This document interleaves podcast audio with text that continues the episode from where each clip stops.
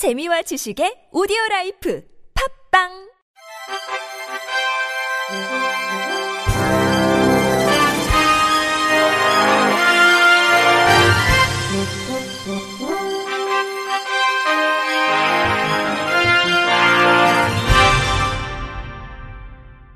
청취자 여러분 안녕하십니까? 11월 10일 목요일 KBRC 뉴스입니다. 언어장애와 지체장애를 가진 장애인 당사자가 언어장애에 대한 차별로 법원직 공무원 면접 과정에서 3년째 탈락하고 있다고 문제를 제기하며 법정 싸움을 시작했습니다. 장애인 차별 철폐 추진연대와 공익인권 변호사 모임 희망을 만드는 법, 법률사무소 지율 SNC는 지난 8일 법원 행정처 앞에서 기자회견을 열고 법원 행정처가 스스로의 잘못을 깨달을 것과 함께 법원의 정의로운 판단을 촉구했습니다. A씨는 어린 시절 뇌성마비의 후유증으로 언어장애와 양손 지체장애를 가지게 된 중복장애인으로 대학에서 법학을 공부했으며 졸업 후 13년째 법원 사무직렬 9급 공개 경쟁 채용 시험에 도전했습니다. 올해 법원 사무직렬 9급 공개 경쟁 채용 시험 장애인 구분 모집에 지원한 A씨는 필기시험 안내에 따라 1.5배 시험시간 연장, 확대 답안지 등의 지원을 받아 시험을 치렀고 7월 14일 필기 시험에 합격했습니다. 하지만 이후 일반 면접 시험과 심층 면접 시험이 진행되면서 8월 9일 최종적으로 법원 행정처장으로부터 불합격 처분을 받았습니다. 희망을 만드는 법 최현정 변호사는 이 사안에서 피고 법원 행정처장은 법령이 정한 편의 제공 공고 의무와 면접 시험에서의 정당한 편의 제공 의무를 위반했다고 지적했습니다. 이어 뒤늦게라도 법원이 이 사안에 대해 법에 따라 제대로 판단하길 촉구한다. 또한 법원 판결이 나오기 전이라도 법원 행정처장은 문제를 인식하고 이를 시정해야 한다고 강조했습니다. 내년 장애인 활동 지원 수가 현실화를 위한 전국 공동행동이 어제 오전 11시 국회 앞에서 기자회견을 갖고 내년도 장애인 활동 지원 수가를 17,500원으로 현실화할 것을 거듭 촉구했습니다. 올해 수가는 전년 대비 5.6% 인상된 14,800원으로 활동지원사에게 법정수당을 지급하면 운영비가 부족하고 운영비를 사용하면 법정수당 지급이 어려운 현실입니다. 이들은 정부는 코로나19 확산을 계기로 활동지원사를 필수 노동자라고 치켜 세웠지만 정작 수가 인상은 미약한 수준이었다고 지적했습니다. 공동행동은 좋은 일자리에서 좋은 서비스가 나온다. 활동 지원사 처우 개선과 서비스 질 개선, 그리고 기관 운영 현실화 문제의 모든 공은 이제 국회로 넘어갔다면서 국회는 예산 논의 시 우리의 요구인 수가 17,500원 인상을 적극 반영할 것을 요구하며 우리의 요구가 관철될 때까지 투쟁해 나갈 것이라고 결의를 다졌습니다. 또 당사자 참여 보장 장애인 활동 지원 수가 결정위원회 구성, 인건비와 기관 운영비 분리 산출 및 분리 지급, 감염 및 재난 등 긴급 상황에 따른 활동지원사 인근 보전 등을 요구했습니다. 신한카드가 연말까지 고령층, 사회초년생, 청각장애인 등 취약계층별 교육 프로그램을 진행합니다. 청각장애인의 금융에 대한 원활한 소통을 돕도록 금융 용어 수어 단어장도 제작해 전국의 장애인 복지기관, 구청, 행정복지센터 등에 배포할 예정입니다.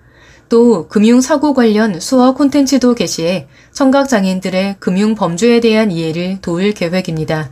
신한카드 관계자는 디지털이 어려운 고령층, 금융거래 경험이 적은 젊은 세대와 금융 접근성이 낮은 장애인 등 금융 취약 계층에게 이루어지는 금융 교육은 가장 선제적인 보호수단이라며 체계적인 보호 활동을 토대로 더욱 견고한 제도와 정책을 수립해 나갈 것이라고 말했습니다.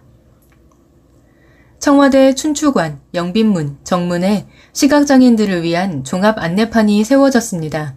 문화재청은 촉각 점자가 적용된 청와대 종합 안내판, 점자, 촉지도, 해설문 각각 3개 총 9개를 춘추관, 영빈문, 정문 등 3개소에 설치했다고 밝혔습니다.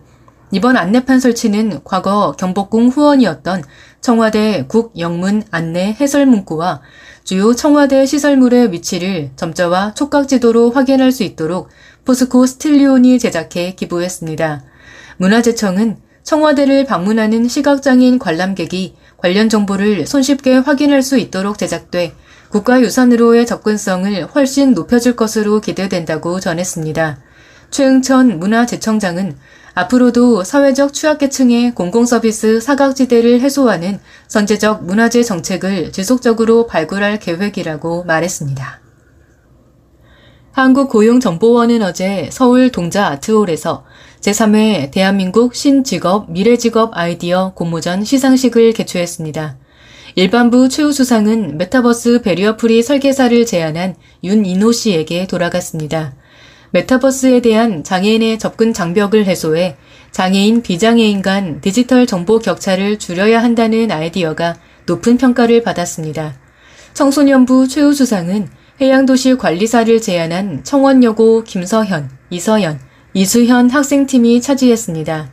나영돈 원장은 미래의 주인공인 청소년의 관심이 많은 점이 고무적이라며 공모전을 통해 제안된 직업이 미래 사회 대응력을 높일 수 있으면 좋겠다고 말했습니다. 인건비가 국비 시비로 지원되는 것을 악용해 보조금 3억 원을 부정수급한 장애아 어린이집 대표 A씨가 검찰에 넘겨졌습니다. 부산 사상경찰서는 오늘 A씨를 영유아 보호법과 보조금법 위반 혐의로 검찰에 구속 송치했다고 밝혔습니다. 경찰에 따르면 A씨는 지난 2017년 4월부터 올해 2월까지 사상구 자신이 운영하는 장애아 어린이집에서 보육교사와 조리원, 운전기사 자리에 실제로 근무하지 않는 배우자, 아들, 누나 등을 허위 등재한 뒤 국고보조금 약 3억 원을 부정수급한 혐의를 받고 있습니다. A씨는 보육교사 등의 인건비가 국12로 지원되는 점을 악용했다고 경찰은 설명했습니다. 감사를 통해 A씨의 부정수급을 적발한 부산시는 지난 6월 경찰에 수사를 의뢰했고 경찰은 지난달 A씨를 구속수사한 뒤 검찰에 송치했습니다. 끝으로 날씨입니다. 내일은 전국에 미세먼지가 짙게 깔리겠습니다. 전반적으로 포근하지만 일교차가 커서 내일 새벽과 아침 사이 중부 내륙과 경북 내륙 일부에는 서리가 내릴 수 있겠습니다. 내일 아침 최저 기온은 서울 10도 등 5도에서 15도, 낮 최고 기온은 서울 21도 등 18도에서 22도가 되겠습니다. 이런 기온은 일요일까지 이어지겠습니다.